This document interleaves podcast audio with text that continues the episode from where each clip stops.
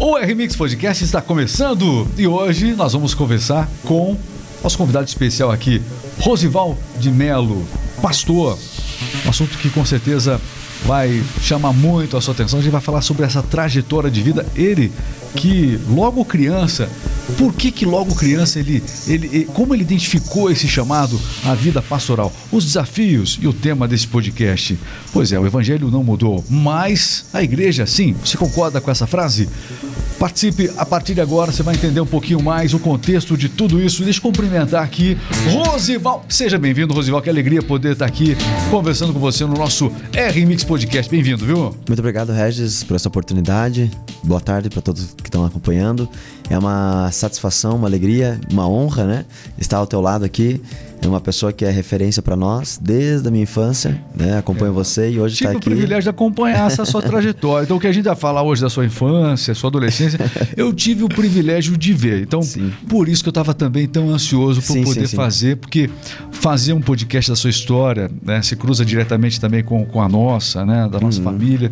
E é muito legal a gente trazer, porque é um podcast que eu acredito que possa ser inspirador para quem está buscando esse caminho. Porque não é fácil. Você, você, você jovem, Você tem Sim. quantos anos? Tenho 25 anos. 25 anos. 25 anos. Pois é.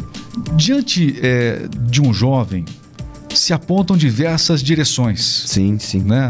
Um leque muito grande, né? Decisões que ele tem que tomar ali em relação à profissão. Você poderia ser é, várias coisas. Sim. Uma decisão difícil. E você, muito antes de chegar ao momento da decisão, você lá atrás, ainda quando criança, aos 11 anos, é, teve um chamado. Você sentiu esse chamado. Você falou, inclusive, antes de, do podcast isso.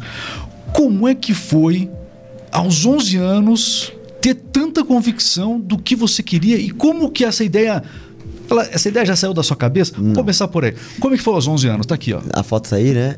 Até chegar aí teve muita história, né? Muita água passou por baixo dessa ponta, né?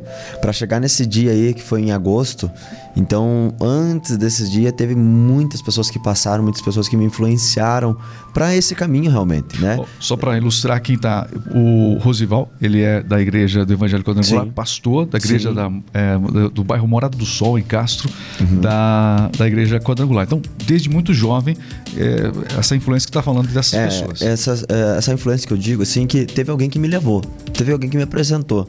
Né? A mãe, ela, minha mãe Edna, né, tá acompanhando ali, ela tá aí a foto dela. Ela desde que eu estava no ventre dela, ela, então ela frequentava a primeira igreja do Evangelho Quadrangular, né? Uhum. Com o pastor Romeu, né, que já é, faleceu, era pastor, e ela me levava eh, na tarde da bênção. Você na barriga já acompanhava as já pregações. Acompanhava, já acompanhava as pregações. Até inclusive uma vez ela estava no ônibus voltando da igreja, uma mulher, ela era já evangélica, mas não era da Quadrangular. E a mãe nem sabia que seria um menino. E aquela mulher falou: Aí está um grande homem de Deus. E a mãe disse que recebeu aquela palavra e até hoje a mãe sempre fala daquela sempre mulher. lembra disso. E eu né? conheço ela, sei quem ela é, já é uma senhora, não vou lembrar o nome dela, mas então teve pessoas nessa trajetória. Minha mãe, então me levando para a igreja, frequentando ali. Só que a mãe né? É uma classe média, tinha que trabalhar, meu pai também trabalhando. Então eu tinha uma pessoa que ficava comigo, né? E é, o nome dela é Valurde, né? Eu chamo ela de Valurde. Tá aqui, ela. Ela, essa mulher aí, 74 anos agora. Ela é uma pessoa. Foi, foi importante para você. Muito importante, muito importante, porque ela ficava cuidando de mim. Então ela, na casa dela, como ela, eu ficava com ela, chegava a hora do culto, ela tinha que me levar pro culto. Só que ela não me levava na igreja do pastor Romeu, ela me levava na igreja do pastor Claito que é da segunda igreja, ali no bairro Padre Pivo, que também mais foi uma pessoa ela, né? mais perto para ela e ela era obreira auxiliar dele e, e foi também muito fundamental para mim. A igreja era de madeira, né, pequenininha, eu ia com ela, inclusive ela sempre, eu comecei a chamar ela de vó, porque os demais netos dela ficavam na casa. Uhum. Chamava ela de vó, Você foi no embalo, vó, eu fui no embalo ali, né? E ela me levava na igreja. Até os oito anos, é. Até os oito anos, essa pessoa Desde teve. que você nasceu, ela estava com Ela estava né? comigo. Então, até os oito anos, ela era minha vizinha. Então, minha casa era no lado dela, ali no bairro Cantagalo, né? Então, a casa era praticamente junto. Sempre estava com ela brincando de cultinho com os netos dela. A sua brincadeira era fazer, fazer culto. A sua brincadeira era fazer culto. culto. É aí que eu acho interessante na, na minha infância, coisa, sabe? Porque não? não era uma coisa que a mãe me instigava. Porque a mãe ainda não era batizada, nem o pai. Então, meu pai e minha mãe. Ou seja, eles não tinham aquela, aquela, aquela vida muito é, 100% intensa dentro da, da comunidade, né? Então, essa influência. Porque geralmente a gente. É, é, quando a gente fez a abertura do podcast, a gente imagina, poxa, ele deve ter recebido uma forte influência Não. dos pais. Existem pais que exercem uma forte influência Sim. nesse sentido. Não foi o seu caso. Não, não, não. Não foi até então que eu ia nos cultos, vamos dizer assim, cultos campanha, cultos assim que era realmente para curas, milagres. Eu nunca fui assim numa escola bíblica até então, entende? Eu nunca fui nos domingos, não- meu pai, minha mãe se arrumando ir pro domingo. Não, eles não iam. Minha mãe e meu pai iam na quarta-feira, tarde da benção, a mãe, né?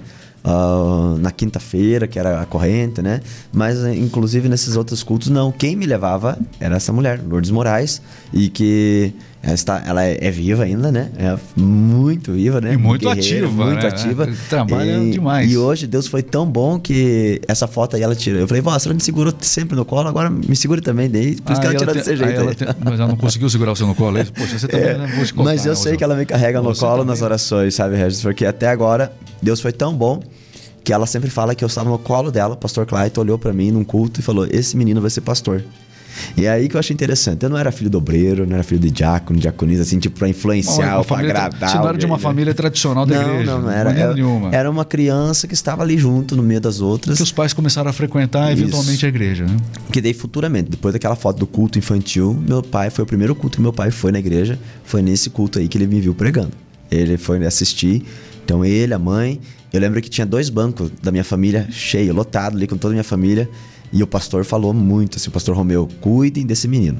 Voltando no assunto da, da Valor, o que aconteceu? Com oito anos ela mudou. Ela vendeu a casa do nosso lado. Foi muito triste pra mim. Porque além dela ser minha avó, que me cuidava, Era eu sua não tinha- eu não tinha mais ninguém na né? igreja. Entendeu? Mas não ia. Então eu não era aquela, aquela frequência.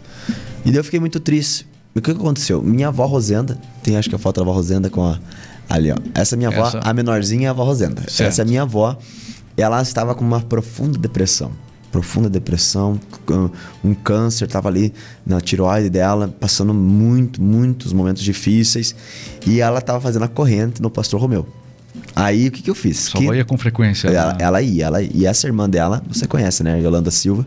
Ela é uma coluna na primeira Grande igreja. Yolanda. Uma bênção de Deus. É uma mulher que entra muda e sai calada. E ela sempre é uma mulher de oração. Então, elas iam na primeira igreja. O que eu fazia? Eu pegava minhas coisas. De manhã, sete horas da manhã, eu ia pra aula no Lineu. Frequentava a aula.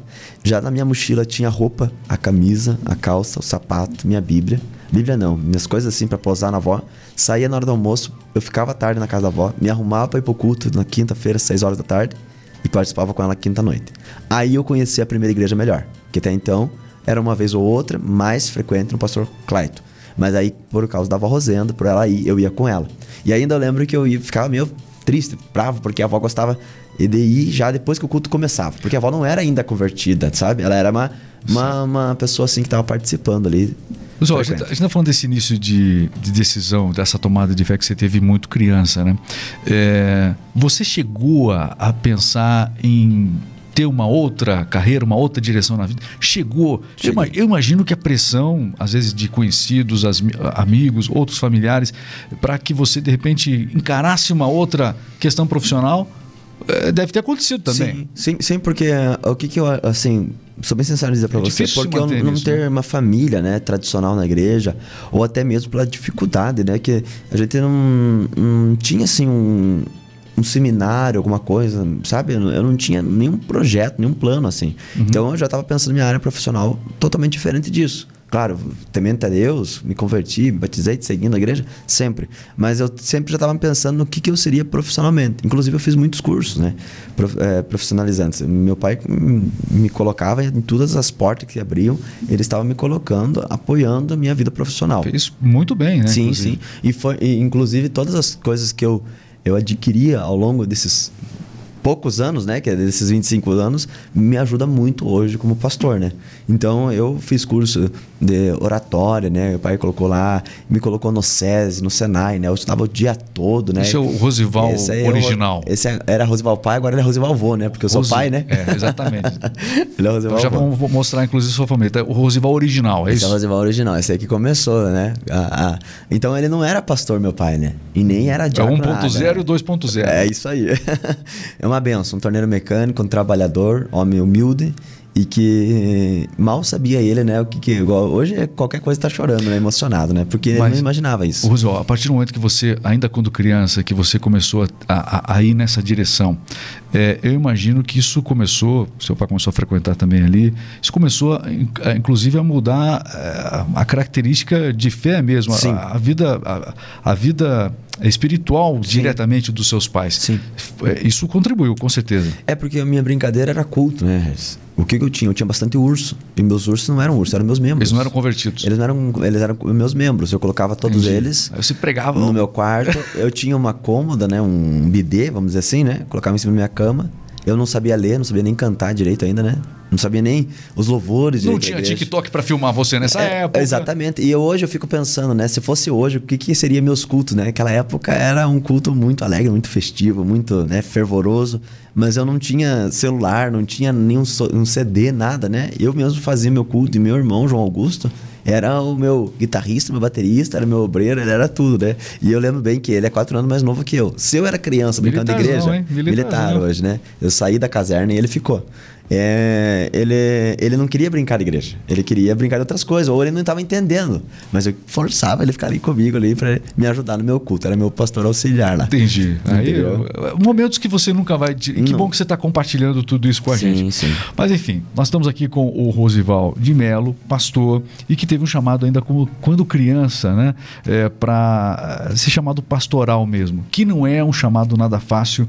É, a igreja, ao longo do tempo, as pessoas, os cristãos cristãos ao longo do tempo eles sempre foram muito confrontados, sempre foram muitas vezes até ridicularizados e um jovem optar por isso não é fácil. Você comentou algo diferente que você não sofreu aquela influência direta dos seus não. pais para você ser pastor, não. de maneira nenhuma. Mas é, a gente vê hoje em dia que muitas pessoas, muitos pais, influenciam e, e jogam pesado com o jovem. E a gente percebe que quando o jovem é, pode voar para longe, ter, tem Sim. as rédeas próprias, ele não fica na igreja. Não. Você acha que essa pressão dos pais, a forma com que seus pais conduziram, foi o ideal para você? Então, eu, eu sempre comento muito com a minha esposa, né? Minha esposa, ela teve totalmente uma infância Alessandra. diferente. Alessandra. Ela teve uma, uma, infância totalmente diferente da minha. Ela teve a, o costume né, de culto de manhã, de manhã, escola bíblica, à noite culto da família, terça, quinta, Sim. os trabalhos da igreja, grupo missionário. Ela se criou nesse ambiente, né? O pastor perto da sua casa, a pastora perto, o seu pai era aquele que sempre estava pregando, a sua mãe trabalhando. Então, ela teve uma, total, uma infância totalmente diferente da minha, uhum. né? Ela sabe os hinos de época, faz anos da igreja. Eu sei alguns, ela já sabe. E, né? e continua, filho. Sim, é, continua. Está ao seu lado. O que nós mais comentamos hoje com ela, que eu acho que principalmente o exemplo dentro do lar, né? Que a gente é, nesse pouco tempo que nós temos de caminhada de fé, a gente percebe pais que influenciaram, mas de uma maneira errada. Na igreja era uma forma e lá na casa era outra. Uhum. Isso isso é totalmente triste, né? Porque a criança, ela quer o quê? Ela quer aquele pai lá da igreja, não o pai dentro da sua casa. Então, eu acho que se um pai, ele é evangélico, ele está ali levando a sua vida cristã, ensinando seu filho o caminho, ele, o testemunho fala muito mais alto. O testemunho, ele grita né, dentro do lar. De um pai que realmente é um pai bom, um pai que ama seu filho, ama sua esposa, a esposa também e isso o filho automaticamente vai desejar, vai querer para sua vida. Ao contrário de crianças, né, ou jovens que tem um pai muito santo na igreja, muito bom na igreja e um monstro dentro da casa. Ele quer mais a distância disso, né? E quando ele tem oportunidade, ele bate asas e voa. Não quer mesmo. saber, né? Quer... Se decepciona com a igreja. Não quero saber de igreja na minha se vida. Se decepciona né? com o é. pai, se decepciona com tudo e a vontade é não ter, né? Eu não tive, né? Eu, meu pai não, não era nenhum marginal, nada, né? Era um homem trabalhador. Homem Só bem. que é, é homem de bem, a minha mãe também. Iam um culto ou outro, mas eles não tinham essa frequência como os pais da minha esposa tinham. Mas eu, dentro de mim, ali tinha algo muito quente queimando dentro de mim. E aí eu agradeço a Deus por essas pessoas que eu estou mencionando aos poucos, né? Vou mencionando aqui. Porque quando eu cheguei na primeira igreja com oito anos, que eu não podia mais ir na segunda porque a avó tinha mudado de cidade, a avó Lourdes, eu... Uma criança triste porque não podia ir na igreja. Isso é difícil de ver. O meu castigo, Regis, o meu castigo da mãe e do pai era não ir no culto. O meu Sério? castigo era esse. É, se eu fizesse alguma coisa, uh, aborrecesse o pai e a mãe, como é normal de qualquer de criança, tanto que você gostava de Era não ir no culto. Era não ir no culto. Você não vai no culto Mas hoje. o celular? Não tinha nada de celular? Não, tirar o celular? Não, não, não. Nada? Não, não, tinha. Não tinha. Eu não tinha, até porque tá nós de não castigo, menino. Hoje você não vai na igreja. Tem muita criança que comemorar com isso. Não, eu não comemorava. Eu ficava muito triste. Que coisa, Eu não? ficava muito triste porque para mim é, era... Eu, até hoje, né? É o que aquele versículo diz, né? Um dia na casa do Senhor é mil, muito melhor que mil noites em outro lugar, né? Chegando na, na primeira igreja, eu encontrei pessoas que também se tornaram referência para mim. E uma das pessoas que se tornou referência para mim eram os obreiros do pastor Romeu. Você deve lembrar, tinham os dois primeiros bancos ali, eles sentavam e eu sempre almejava ser um daqueles ali um dia. Né? Eu gostava da forma que eles se vestiam, eu gostava ali de auxiliar o pastor e achava muito bacana. E você foi uma das pessoas que é, eu tinha muito, assim, uma referência e gostava demais, né? E, e até por esse teu jeito, né? Que eu tento hoje fazer com as crianças também né? É, Vinde a mim, né? Todas as crianças, né? É. Porque tem gente que é grande, assim, já adulto, né? E a criança não, deixa de lado, não é. cumprimenta. As crianças são a melhor coisa que existe numa igreja, né? Exatamente, a gente estava falando justamente sobre isso. Muitas vezes as crianças é, dão um entretenimento ali, Sim. um entretenimento bíblico para as crianças, né? E esquecem de muitas vezes é, esse relacionamento, né? relacionamento. né? A, a. O relacionamento da, da, das crianças da igreja. Você que está nos assistindo aí, você que frequenta uma igreja, as crianças da igreja igreja, elas conseguem ter esse, esse relacionamento. É, é, ele acontece junto com a liderança, acontece de uma maneira franca, né? não apenas impositiva, não Sim. apenas é, do conjunto da, de como as coisas devem funcionar. Isso para você, eu acho que eu, eu, eu, vou, eu vou demais nessa linha assim, porque o adolescente, o jovem, ele, a comunicação com ele é diferente. É diferente, totalmente diferente. Ele é disperso. Sim, eu terminava o culto, eu lembro que eu ia até você, dava um abraço, cumprimentava, brincava com você e você dava atenção. Por mais que tivesse pessoas ali em tua volta, né? Ou até mais os, os demais obreiros, eu lembro bem daqueles que eram mais caramba, carrancudo ali, não tava muito, né? Jeito, e né? daqueles que eram mais sociáveis com as crianças, né? E essas pessoas foram fundamentais na minha, na minha caminhada, sabe? Porque eu ia na igreja, claro, pô, em busca de paz, assistir o culto, adorar o Senhor, mas também para ver essas pessoas que tinham influência na minha vida. E eu lembro bem que uma vez você perguntou para mim: Você tem uma Bíblia? Eu falei: Não tenho Bíblia. Não sei se você lembra disso. Lembro. Lembra? Você falou assim: Eu não tenho. Um culto de quinta-feira, a igreja estava muito cheia, era mais de mil pessoas naquele culto. Você me levou até a lojinha da, da, da, da Luísa Godoy, dentro Isso. da igreja ali, na cantina, e me deu esta Bíblia aqui, ó. Ah, você trouxe a Bíblia aí, ó. Escondi de você aqui, ó. Tá você aqui, ó. trouxe a Bíblia. Puxa vida. Me permita ver essa Bíblia. Primeira Bíblia minha. Rapaz, é comprada no bazar da igreja. Puxa vida. Mas ela era nova, não era velha não, viu? Não, ela é, continua é, muito bem conservada, viu? É, é assim, muito bem o que tá aí é por causa do tempo, realmente, né? É, você era pequeno, 2005, menor, né? 2005. Hoje vamos, vamos que dar um ser uma Bíblia de estudo para você. é, 18 Legal. anos que eu tenho essa Bíblia aqui. Foi a minha primeira Bíblia. Você falou assim, pode escolher a Bíblia, eu lembro bem. E eu tinha muitas Bíblias e me chamou a atenção Bíblia de promessas. Não me pergunte por quê, né? Mas me chamou a atenção o, o, o, tema dela, né? Bíblia de promessas. E eu peguei, tá aqui, aqui na primeira página, tá escrito aqui, é, 28 de 7 de 2005. Já pensou? É tempo, né? Faz um tempo grande já. 18 anos. 18 anos. Aí você... E é minha, minha primeira Bíblia, usei muito e uso ela ainda. Aí eu fui tomar um café esse dia na casa da minha mãe a Bíblia lá perto da televisão. Ela falou, mãe, o que essa Bíblia tá fazendo aqui? Aí eu peguei no teu escritório. Falei, não, pode me dar aqui. Essa Bíblia aqui é minha, essa é a primeira minha. A mãe pegando para cuidar, né? Você Mas não sabe quanto que deixa a gente feliz esse tipo. E, e, é, é aquela coisa, você como cristão, ao longo da sua caminhada, você tem a oportunidade de você semear ou não semear é uma opção, né? Sim. Então, e aí você nem imagina as sementes que vão ficando pelo caminho. Né? Alguns até nem lembram, mas que legal saber que que isso representou algo importante para a sua e quando você também. me chamou, convidou aqui, eu falei, não, tenho que levar isso, tenho que levar porque a, primeira Bíblia quem me deu foi o Regis.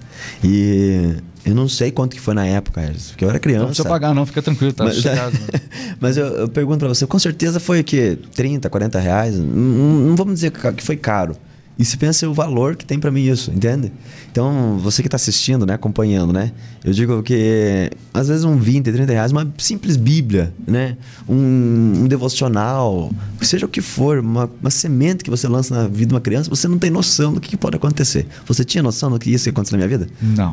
Eu imaginava que você, porque você desde muito cedo o chamado em sua vida era algo claro, uhum. era algo claro. Só que detalhe, eu não tinha pregado ainda, né? Eu tinha 8 anos. Ali foi com 11. É, que, Já pensou Como nisso? é que foi a primeira vez que você pregou aqui na igreja? Como é que foi? Então, comecei a participar do grupo de crianças. Aí comecei a me envolver com as crianças. E aí a gente tinha um grupo de crianças muito forte na primeira igreja. Nossa, aquilo ali era 100 crianças. Era, era forte mesmo. Eram muitas crianças e nós, as crianças eram unidas. Aí eu lembro bem que pastor Romeu um dia, uma terça-feira, chamou nós para orar e eu fui para orar naquele culto. E naquele momento de oração, naquele momento ali, o pastor Romeu falou assim: Eu quero que as crianças vão para a sala das crianças. Mas eu não tinha ido para ficar na sala das crianças aquele dia. Eu queria ficar no culto de oração. Queria participar do culto de oração. Você veja que é a mentalidade. Porque eu queria receber muito batismo do Espírito Santo. Queria muito receber o batismo do Espírito Santo.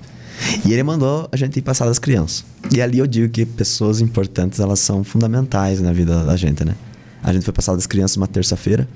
As líderes das crianças que é a sua esposa, né? A Daiane. Daiane. Quero mandar um abraço para ela, que Deus abençoe. Ela e a Vera, elas não deram um xerox assim, sabe? Ah, vamos pintar aí, vamos brincar. É, vamos... distrai a criançada aí, né? É brinquedo pra ela, passa o um filme. Não, eu sempre falo isso lá na igreja. Não, elas não fizeram isso. O que elas fizeram? Relacionamento. Vamos dobrar os joelhos e vamos orar também. Sim.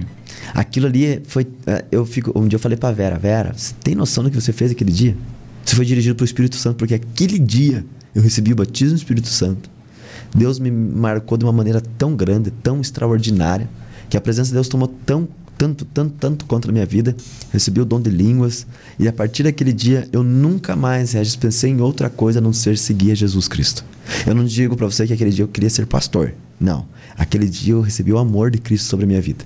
Criança, sentindo a presença de Deus, falando em línguas, orando assim, né, em mistérios, chorando, chorando demais, assim, com a presença, com a unção que eu recebi. Eu fui para casa, porque eu tinha ido sozinho no culto, de a pé.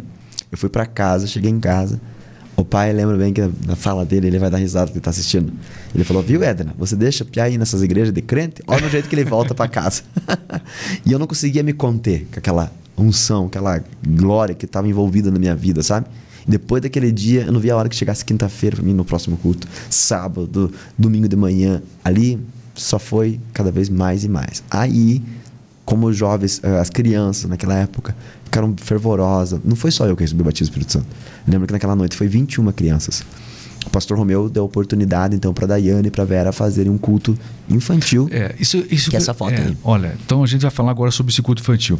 E aqui fica já também um desafio é muito importante, porque essa experiência, olha, essa experiência aí ajudou a forjar um pastor dentro sim, de uma sim. igreja. E é o pastor hoje da, da própria igreja quadrangular. Mas olha, a importância de você que está nos assistindo, que você que é, frequenta a, a, o meio cristão, de você tentar fazer com que um culto infantil Sim. dirigido pelas crianças, né? Você vai ajudar Sim. as crianças aconteça. Isso é algo maravilhoso. Maravilhoso. A, a, a, você foi a criança escolhida para pregar. Para pregar. E essa experiência para você foi inesquecível. Culto infantil, a igreja tem que ter, não tem? Tem que ter. Tem. É, não, é uma, não é nenhuma opção, né? É uma obrigação, acho que, da igreja, né? Isso fez diferença para você. Porque a igreja, ela, ela tem que se preocupar, claro, com os adultos, óbvio, mas ela tem que se preocupar com a geração do amanhã, né? Que é, são as crianças, né? O amanhã da, da, da primeira igreja foi praticamente o quê? Dois, três anos, né? Logo já tinha ali um, um pregador merim, né? E repercutiu tanto, Regis, que eu lembro bem que a, além desse culto tá cheio, parecia um culto de Santa Ceia.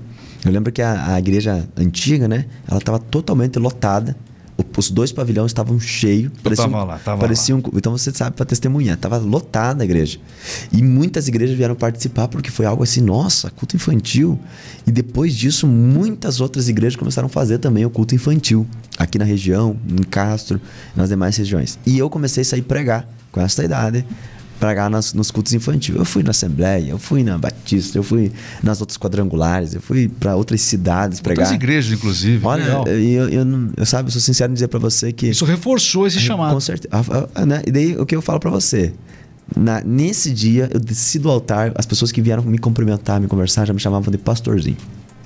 Aquilo para mim, assim, não tinha mais nem saída, né? Pastorzinho, pastorzinho. E depois disso, os irmãos me cumprimentavam, não falavam meu nome, era pastorzinho, pastorzinho. E até hoje, alguns me encontram e me chamam de pastorzinho, por causa dessa noite.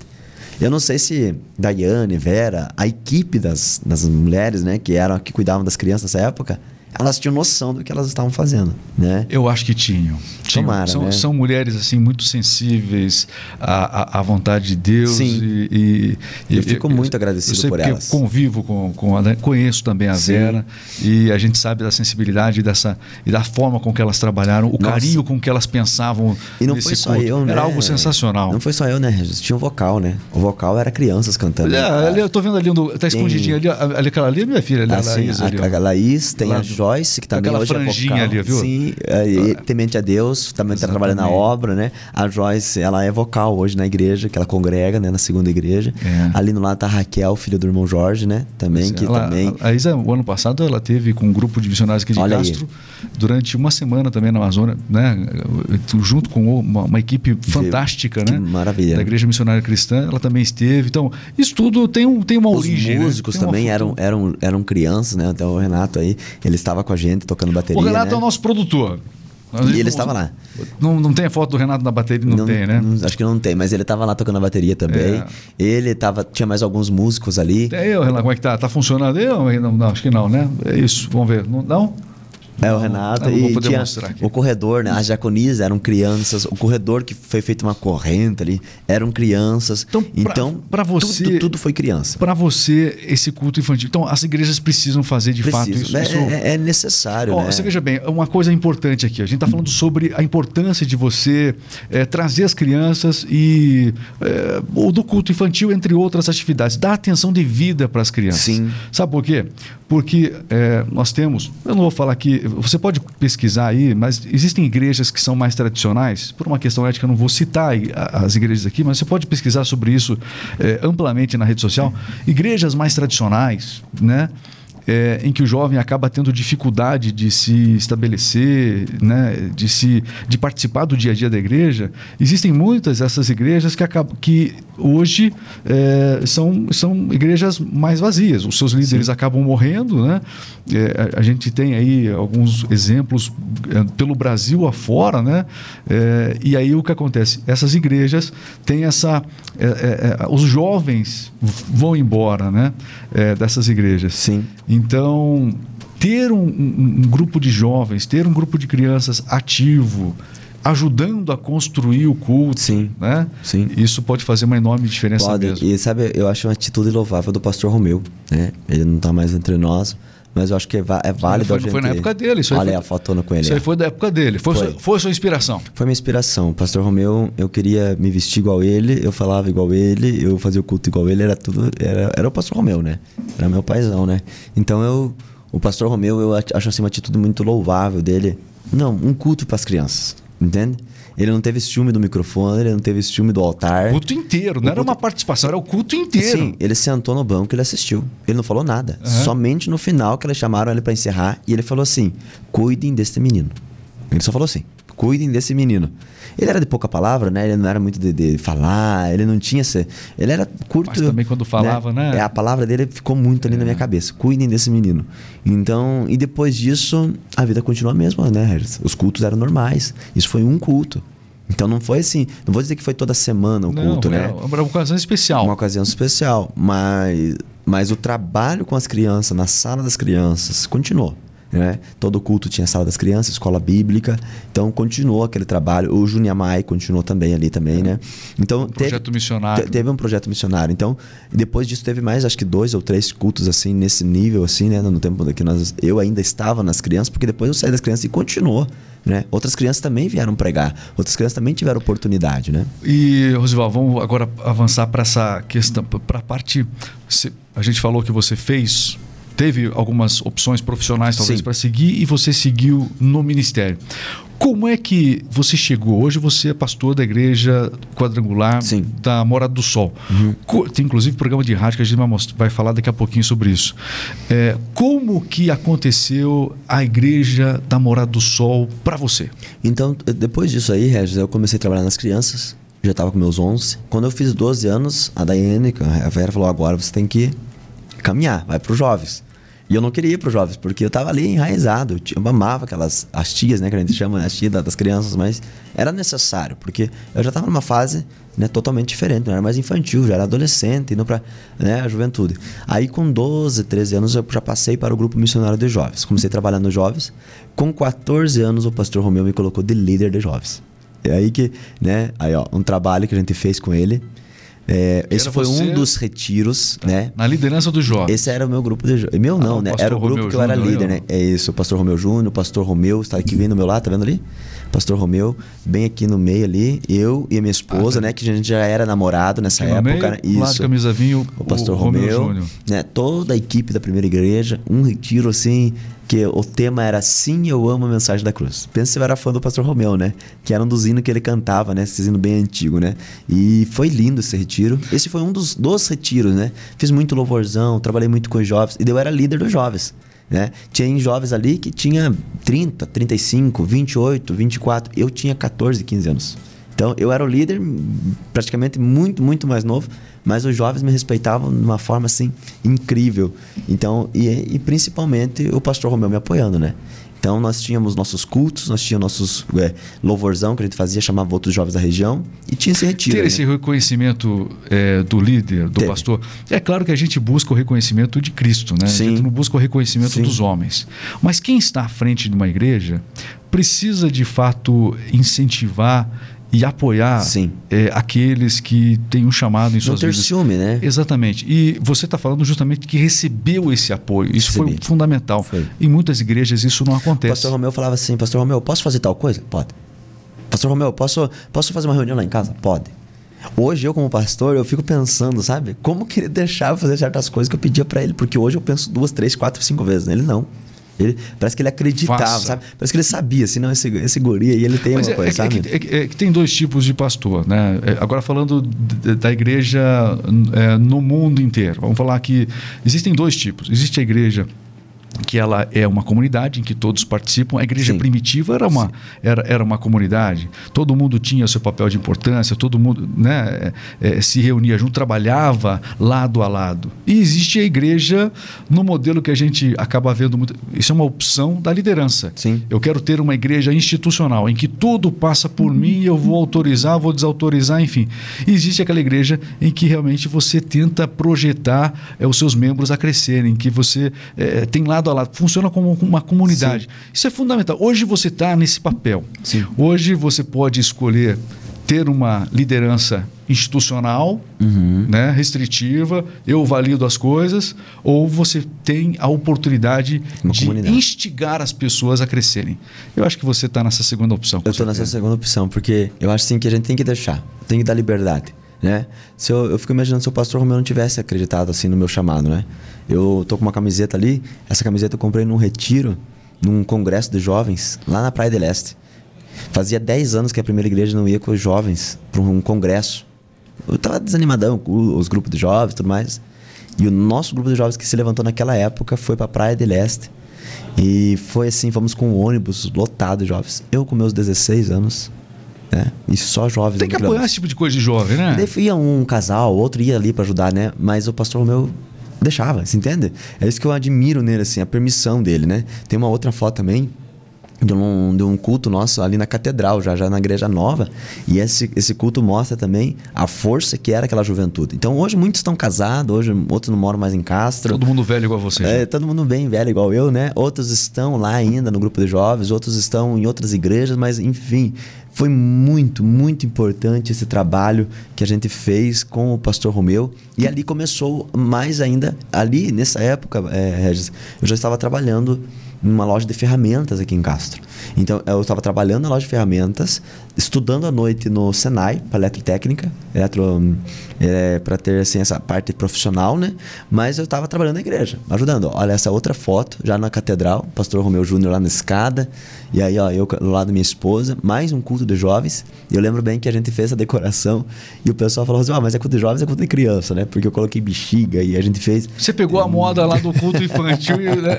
É, é Veja o poder da, da né? Que legal. A gente colocou um arco ali, né? É, na entrada também tinha. Aí tinha mais de 200 jovens, foi um culto muito lindo também, um sábado.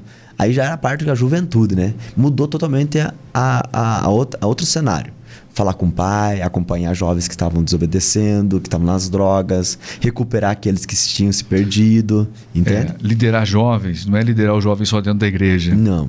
É você trabalhar com o jovem que né, lá fora, Sim. conscientizar os jovens de dentro da igreja, liderar os jovens, conscientizar os jovens que você Sim. lidera a chegar, né, a como Cristo chegar a, a, outros jovens e como tratar isso, porque as pessoas ficam muito preocupadas às vezes apenas em, em, levar a palavra de Deus, mas esquecem que alguns problemas Sim. precisam ser tratados. Muitas vezes não se é com a palavra que convence alguém. Muitas vezes é ouvindo, né? As Sim. pessoas vão muito falar, falar, mas ouvir é difícil, né? Então você isso exige uma energia, exige Sim. uma atenção grande. E você passou a adotar Sim. essa postura. Você veja, na escola, na escola, né, eu estudava, né? Eu pedia para meus amigos, liguem o Bluetooth. Eu falava para eles, liguem o Bluetooth. E quando eles ligavam o Bluetooth, eu pegava e passava hino no Bluetooth deles. Escuta lá na tua casa, escuta. Era uma forma que eu tinha de evangelizar dentro da escola para trazer para os jovens da nossa igreja. Então nós fazia culto nos lares toda semana. Era um encontro, hoje é chamado como célula, né? Nós tínhamos uma célula muito forte, só que a nossa célula era 40, 50 jovens, era muito jovens. E a gente até tentou algumas vezes multiplicar para ter em várias casas, mas não dava, todo mundo queria estar junto. E, e aí foi fundamental o apoio dos meus pais, porque meus pais me ajudaram muito nessa época. Porque eu não tinha carro, eu não tinha carteira, né? Eu era jovem, eu não tinha dinheiro, né? Eu era realmente assim, era a minha vontade. Então, quem levava, quem buscava era meu pai e minha mãe, sabe? Quem me, é, me apoiou, quem me, me ajudou financeiramente, até mesmo com a logística, né? De espaço, lugar, foi meu pai e minha mãe. E aí eles já estavam frequentando a igreja, já tinham se batizado. Então, meu pai, Rosival, minha mãe, Edna, foram fundamental no tempo. E até, inclusive, que o jovem chamava de tio Rosival e tia Edna. Então é por quê? Porque era, era, era, era afeto, como você está falando, era uma comunidade. Era todo mundo junto. Era uma união dos jovens, assim, é, extraordinária. Era muito lindo, porque. A, a gente, igreja não pode esquecer que ela é uma comunidade. Ela é uma comunidade, né? sabe? E, e, foi muito bonito, porque muitos dos que eram das crianças já vieram acompanhando comigo. Então a gente já tinha um tempo já junto de caminhada. A gente começou a sentar junto nos cultos. A gente sentava todos juntos. Na hora de passar no corredor, a gente passava juntos. A gente era unido, sabe? Escola bíblica, domingo de manhã, não era pingado, jovens pingados, não. Era, era jovem de verdade. Nós íamos todo em peso. E tinha aquela competição, não sei se você lembra a classe dos homens, contra é, as jovens e crianças. Nós fazíamos de tudo para vencer o pastor Romeu, né? cada um, né? Sim, nós fazíamos de tudo para ganhar do pastor Romeu, porque ele levava um pouquinho mais de oferta, um pouco mais de Bíblia. Eu levava é. todas as minhas é, Bíblias, entregava, coisa valia né? lá, né? E, né? e a gente juntava ponto para os jovens ganhar. E a gente levava visitante. Então, foi uma época muito boa. E nessa época, sem eu saber, sem eu saber, eu estava sendo preparado para o ministério. Porque quando cheguei nos meus 18 anos, eu estava no quartel, eu comecei a frequentar a igreja do pastor Claito né? Que é uma pessoa também que ela teve assim uma, e ainda tem, né? Uma importância muito grande na minha vida. E quando eu comecei a participar da igreja do Pastor Clayton, ajudar lá, eu passei a ser membro lá. Depois de seis meses visitando, eu deixei então a, minha casa, a primeira igreja, e passei a ser Você trocou de igreja. ônibus, o destino era o mesmo. O destino era o mesmo e, e eu continuei com a minha mesma amizade com o pastor Romeu. Inclusive, ele me mandava mensagem de madrugada: Estou orando por você. Teve várias vezes que ele mandava assim: Olha, parece que eu vejo você no culto. E aquilo me balançava.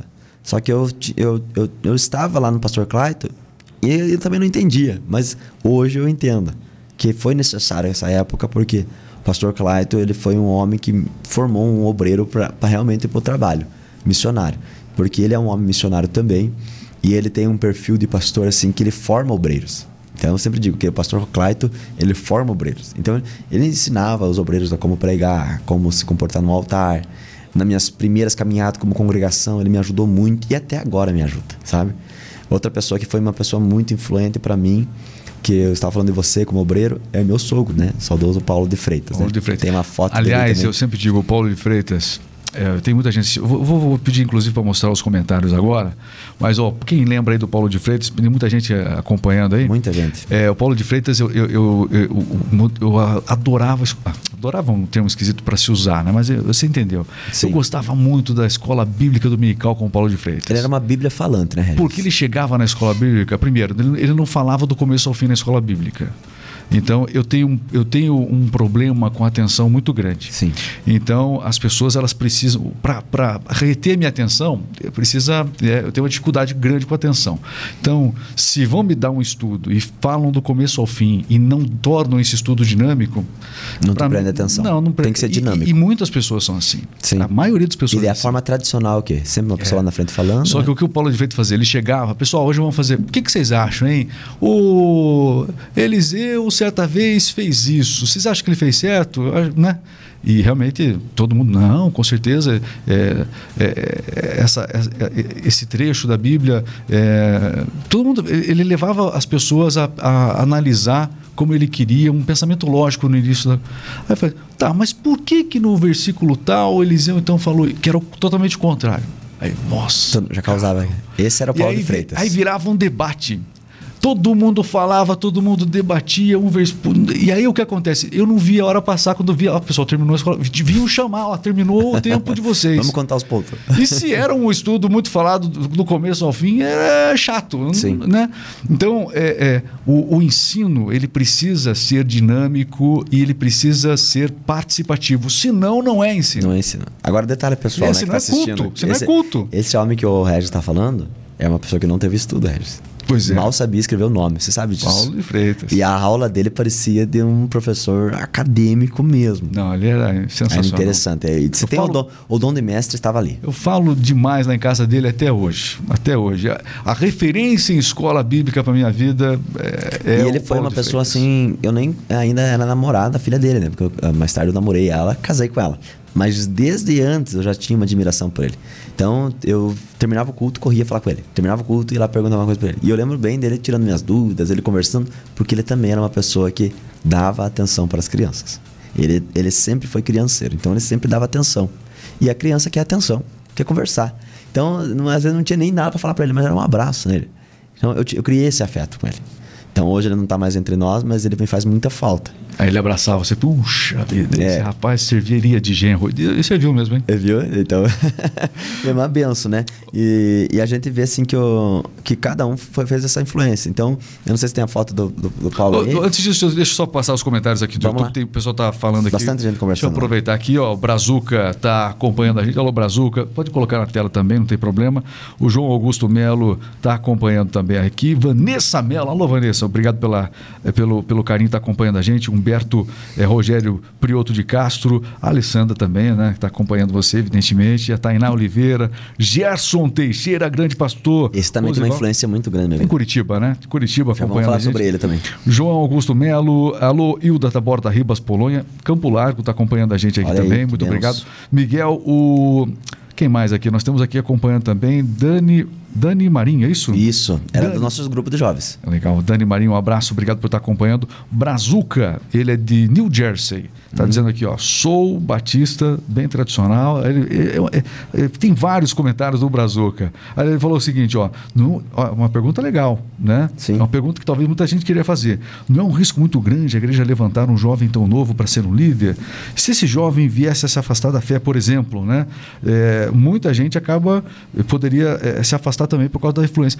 Então, você sempre teve também essa responsabilidade, Sim. esse E senso tem de... ainda, né? O, o líder, ele precisa ter esse senso de responsabilidade. É uma isso? responsabilidade muito grande, né? Porque ele influencia. E essa pergunta dele é uma pergunta que é, ela é tão forte que muitas igrejas acabam perdendo por dar tanta ênfase a esse medo, Hum, verdade. né?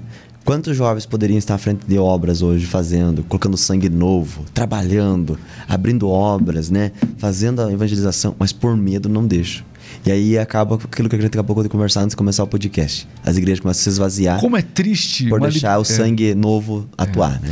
Cuidado é importante, Sim, mas com como é certeza. triste quando uma liderança desconfia dos jovens. Sim. Os jovens têm a força. A própria Bíblia diz dos isso, jovens né? não é um bom caminho para nenhuma liderança. Hum, Sim.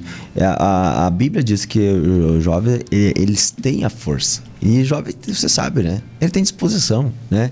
Ele não tem filho pequeno, ele não tem um compromisso ali, né? De, de filhos, às vezes até mesmo de trabalho, eles têm disposição. Então, por isso que eu falo. Foi- eu tive pessoas muito importantes para me formar, para me cuidar, formar meu caráter, né? Que Deus foi me levantando, né? Acabei de mencionar o Regis, acabei de mencionar o Paulo, Vamos mencionar o pastor Romeu, o pastor Claito, o Gerson, que é um pastor lá na Curitiba. Pessoas assim Deus foi colocando na minha vida que me ajudam. O pastor Gerson Teixeira, ele simplesmente chegou um dia para mim e falou assim: Piazinho, Esse rapaz aí. não pare, se prepare. Boa. E ele falou para mim: não pare, se prepare. E aquilo marcou muito para mim? Ô, aproveitando aqui, Rosival, hoje o- o- é você está na Igreja Quadrangular, tem a liderança do, do pastor Romeu Júnior, Júnior, que é o uhum. filho do, do- do pastor. Romeu, e você tem aí realmente, é, junto com ele, realizado um trabalho excepcional. Sim. né? A visão dele. Olha ele. Ele tem plantado muitas igrejas. Muitas. É, Castro, Jovem também. Castro saiu de três, quatro igrejas, né? Três igrejas. Três igrejas para quantas hoje? Dez. Dez De igrejas. três para dez em pouco tempo. tempo. Então, o Romeu Júnior é um jovem que tem plantado igrejas em toda a região. Ele está com essa visão. Sim. Isso é muito importante. Quero mandar um abraço para ele também. É, é 10 igrejas em Castro aqui. e abriu mais duas em Piraí, né? É. Que ele já abriu mais duas em Piraí. E ele tem trabalhado de uma forma muito assim, né? Em missões, né? E ele, ele é jovem também. Ele não é velho, não. Ele tem seus 30 anos, né? 30 e pouquinhos. Então, ele ainda na casa que ele está ocupando aquele cargo de superintendente, ele é o mais jovem. Né? Sangue novo. Aí que nós estamos falando, né? E ali está o pastor Claito também, tá. né? E, Paizão. Inclusive, agora você tá, também está com um programa de rádio, não é isso? Agora nós estamos com um programa de rádio. Como é que é isso? Isso aí começou porque esse, a foto do Gerson, ele, ele foi uma das pessoas que quando ele me falou, não pare, se prepare, eu estava na casa dele. E ele sempre, desde antes de eu casar, eu sempre contava as histórias dele no grupo de jovens da primeira. E eu sempre tinha aquela vontade de ter um grupo de jovens como ele tinha. E de fato, o dia que eu preguei, levei dois, dois ônibus para um retiro de jovens, eu mandei foto para ele, ó, tô indo, tô passando você. Eu brinquei com ele, né? Porque ele também foi líder de jovens na primeira igreja de, de Castro. Ele também foi vice-presidente da igreja, né? Aqui em Castro. E ele é um pastor também lá em Curitiba agora, né? Nasceu aqui na, na primeira igreja de Castro. Mas ele, ele, ele tinha um projeto, e tem até hoje, Oração da Madrugada o, Gerson. Ele faz um áudio de 3, 4 minutos orando de madrugada ali e ele manda para as pessoas. E eu vi ele fazendo, achei bonito. E eu falei, eu vou fazer também. E comecei a fazer. Hoje são mais de mil pessoas, que diariamente, todas as madrugadas, eu faço uma oração de 3 a 4 minutos. Já faz três anos que eu estou nesse projeto, copiando aí meu amigão Gerson. Mas daí, com o passar do tempo, foi nascendo o desejo de ir para a rádio. Eu queria muito ir para a rádio falar da palavra, Sim. evangelizar, mesmo sem ainda não sendo pastor, porque até então eu não era pastor, né? Mas desde então sempre querendo para rádio. Mas você sabe, tem os trâmites, é complicado, custa, né? Você precisa ter um espaço, um horário, patrocinadores, um patrocinador, também. né? É tudo tem um custo, né? Eu sempre brinco que anjo não paga boleto, né? E se você descobrir um anjo que paga boleto, me conte, né? Que para a gente ajudar a gente Exatamente. nós aí, né? Nós temos que ter os patrocinadores. Aí passando agora dois anos e meio de igreja, nós começamos a orar mais a, profundo nesse projeto. Aí que a gente foi até o pastor Romeu, nós comentamos que nós ia para uma certa rádio e ele falou: "Não, mas vamos conosco ali juntamente na Rádio Castro, que eles estão há tantos há muitos anos já, né? Programa há, Cadeia da Pressa. Há mais de 40 anos, né, que foi o saudoso vô dele, né, pastor Cário Ribas, quem deu início gerações, à né? Cadeia da Pressa. É uma geração na família Ribas ali, né? E ele permitiu 20 minutos para nós da sétima igreja e 10 minutos para ele. Né? Então, nós dividimos o programa Cadeia da Prece, a sétima faz 20 minutos e ele faz 10. E está sendo uma experiência maravilhosa. Muitos lares uh, sendo alcançados, pessoas sendo alcançadas, né? locais de trabalho sendo alcançados. Então, é muito bom. E, e o meu coração, é missões. É missões, você sabe disso. Amo isso. Até tem um impacto do evangelismo para participar em Maringá este mês eu vou lá participar porque eu acho que nós temos que igreja, né, é chamados para fora. Esse que é a tradução da palavra igreja. E nós temos que sair, temos que ir atrás das almas. Não é esperar elas virem até nós. Nós temos que ir em busca. Então nós investimos muito alto, né, nos panfletos, 10 mil panfletos na cidade. Eu saí é, de madrugada, 4 horas da manhã, entregando, em casa em casa. E ali na entrega desses panfletos, orando ao Senhor, abençoando o bairro da nossa igreja. Coloquei carro de som na, na, na rua. E por último, agora nós estamos na rádio para divulgar a igreja e a palavra de Deus. E segue o, pro, o projeto de rádio da igreja há muitos anos Sim, ali. não deixamos isso acabar. Né? E agora renovado também renovado. com você e com novo. o Romeu também. Isso tudo junto. Olha, né? é, Rosival, eu quero agradecer demais, porque o nosso tempo aqui passou, passou rápido demais. Quando a gente tem muita história para contar, passa Verdade. muito rápido. E quero agradecer não só você, mas as pessoas também que acompanharam aqui. Teve mais gente que acabou registrando. Olha, quem também está acompanhando aqui, deixa eu ver, o Gustavo, disse que o Gustavo também está acompanhando. Olha aí, viu? Geiveide Martins, parabéns, amigo. É, o Paulo Sérgio Gomes e Edna estão aí Assistindo. acompanhando os dois, né? Legal. Sim. Bom, é, Rosival, é, eu sempre digo o seguinte: ó, um podcast ele serve para registrar a, uma história. É, e ninguém conta a sua história melhor do que você mesmo. Uhum. A gente pode perceber tudo o que aconteceu, as suas convicções. O Rosival, além do púlpito. Sim. As pessoas que estão conhecendo você hoje conhecem às vezes você lá como pastor, num programa de rádio, mas Sim. quem é esse pastor Rosival? Quem era o garoto, adolescente lá atrás, o, o Rosival, o pastorzinho lá atrás? Quem Sim. que era? Por quê? Que influência ele teve? Como ele chegou a isso? Teve momentos em que ele pensou outra coisa? Tudo isso foi muito bom a gente poder Sim. é, saber da sua parte. E aqui você relembrou tantas pessoas ao longo, Sim. pessoas que a gente conhece também. Fico feliz da, da nossa história se cruzar também. Eu quero deixar aqui esse espaço agora para que você faça aí essa devida consideração. Se, às vezes você pensou em falar algo que eu não perguntei, por favor. Podcast é seu aqui. Você já está Tá. com um programa de rádio Eu, mesmo? vou- eu só quero que eh, coloque a foto aí da congregação. Essa foto a gente já tem aí, o povo, Ah, né? igreja. Mas eu quero da congregação para você ver, Regis, que depois o pastor Claito, né? Essa é a sua igreja. Ele, esse é o que eu sou pastor ali, né? Eh, Essa é uma foto do começo do ano. Igreja Quadrangular da Morada do Sol. Isso, essa, é a aqui. sétima, a sétima, né? Pastor Rose Veixa. Isso, e nós estamos lá firme, forte, né? Inabaláveis, né? Ah, tem uma outra foto aí, é, olha, aí, ó. Esse é o Roosevelt. Esse é o Roosevelt ao lado dessa grande mulher que Deus colocou comigo. Porque eu hoje mesmo estava pensando, ela é uma grande mulher porque os, os- a responsabilidade que nós dois jovens temos é muito grande.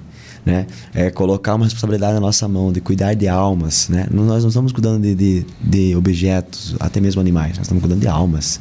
E essas almas não são minhas. Essas almas são do Senhor Jesus. Então aí foi a congregação, 3,5 por 8 o tamanho do espaço que nós abrimos. Pastor Claito acreditou muito E hoje, em nós. e hoje quanto? Qual o tamanho hoje? Hoje, hoje nosso, nosso terreno é 600 metros quadrados, né? Nosso É o barracão que a gente tava vendo lá, ali, né? Pô, Aí nós fazendo lá. faxina, limpando. Aí é o nosso povo, né? Dois anos e meio, nós estamos com mais de 200 membros já, né? Na igreja. É uma igreja que está em fase de construção, Então, que aluguel. fique- Que, se fique registrado neste dia 15 de junho de 2023. Tá aqui a foto Sim. de alguns meses atrás, não é Sim, isso? isso foi dois meses atrás. É, dois algo- anos de igreja. Tá ok. E, e há dois meses atrás, aqui começava a história da Igreja Morada do Sol. Sim. Em 2023. Você que está nos assistindo aí no futuro, olha como tudo começou. Tudo começou. Isso aí. Pode usar o corte desse podcast quando você precisar. Olha, olha aí ao, ao lado do pastor Clayton, toda a membresia, porque eu digo, não existe pastor sem, sem igreja. Não existe pastor sem rebanho. E não existe rebanho sem pastor. É os dois juntos. E nós caminhamos muito juntos, sabe, Regis? Nós temos Legal. uma união nessa igreja, um espírito de pertencimento desse povo. Quero mandar um abraço para todos os membros, porque eu amo cada um de uma maneira especial. E eles sabem disso. E ali nós estávamos fazendo um culto ao ar livre. Tem até um culto que nós estamos dentro de uma tenda, que nós fazemos lá dentro do terreno, fazendo ali, ó, a, tenda, como de fato é a IEQ, né? A IEQ veio por tendas. E a gente fez cultos dentro de tendas, no terreno, né? Muitos cultos na tenda. Agora está sem a tenda, estamos, estamos com o pré-moldado, mas estamos lá fazendo. Estamos num prédio alugado agora. Né? Então Deus tem mandado pessoas, Deus tem mandado mais famílias, Deus tem, tem salvado pessoas, tirado assim das drogas, liberto, sabe, da- do pecado mesmo. A gente vê assim realmente a restauração. E aí nós estamos caminhando, vamos em frente, porque Deus nos aguarda aí, né, nesse- nesses tempos aí. que Você não sabe a alegria de saber que a- o bairro Morada do Sol, a de saber que a Morada do Sol, esse bairro importante de Castro, Sim, né? muitos, que nós temos aqui o muitos. bairro Morada do Sol 1, 2, 3, 4, 5, 6, 7, 8, 9. Vários. São vários Morada do. Sol, né? Então, que alegria saber que o bairro Morada do Sol tem uma igreja quadrangular conduzida por você Sim. e que eh, a, a- visão agora, né, da, da- do- através do pastor Romeu Júnior, eh, é, essa mesmo de expandir cada vez mais. Parabéns ao pastor eh, Romeu Júnior, que tem realmente, está apresentando né, essa dinâmica de trabalho que está fazendo com que esse evangelho possa chegar a né? mais pessoas, a mais né? E botando o pessoal para trabalhar. Sim, sim. Né? Ele, ele não, não deixou morrer essa chama em mim. Sim. Ele, quando ele viu que eu estava ali querendo, querendo, não, ele não deixou. ele Quer não fazer, achou- faz. Então vá, vá. Vamos lá, vamos abrir para você, vamos dar uma oportunidade. Hoje, hoje eu sou o pastor mais novo de todos os pastores titular. Nós somos em 912 pastor titular no, no Paraná, né? A quadrangular tem 912 igrejas. Então 912 pastores. Eu sou o mais novo, o mais jovem, né? Que estou ali à frente de uma igreja como titular. E a nossa igreja ela tem crescido muito, graças a Deus. Não, não a mim, né? Mas a Deus toda a honra, toda a glória e todo o louvor. E a esse povo aí que tem sido nossos eh, apoiadores, nossos companheiros, que têm sido os membros da nossa igreja, né? Eles são, assim, a minha família. Eu amo eles de coração e eles têm, eles acreditam. Tudo isso que eu contei para você, eu já contei várias vezes para eles. E a gente soma as forças, sabe? Que é somar de verdade e ajudar um ao outro. A gente vê assim o amor das crianças por mim e eu por eles, pelos jovens, pelos adultos. Eu tenho pessoas na minha igreja de 80 anos, Sérgio. Pessoas assim que têm 60, 70 anos e eles me respeitam e me chamam de pastor, sabe? Eles falam assim, pastor, eu vou, eu vou viajar, você pode orar por mim? Eu fico constrangido, assim, sabe? Com, a, com, a, com amor, sabe? A humildade. humildade também, né? e, e, sim, por onde Deus tem me levado, sabe? Então, você que está nos mas, assistindo, assim, é, eu é, apoio. Oswald, mas é isso, liderança. Liderança exercida com amor tem isso, uma liderança natural. Quando você exerce uma liderança com amor numa igreja, esse reconhecimento ele vem naturalmente. Sim.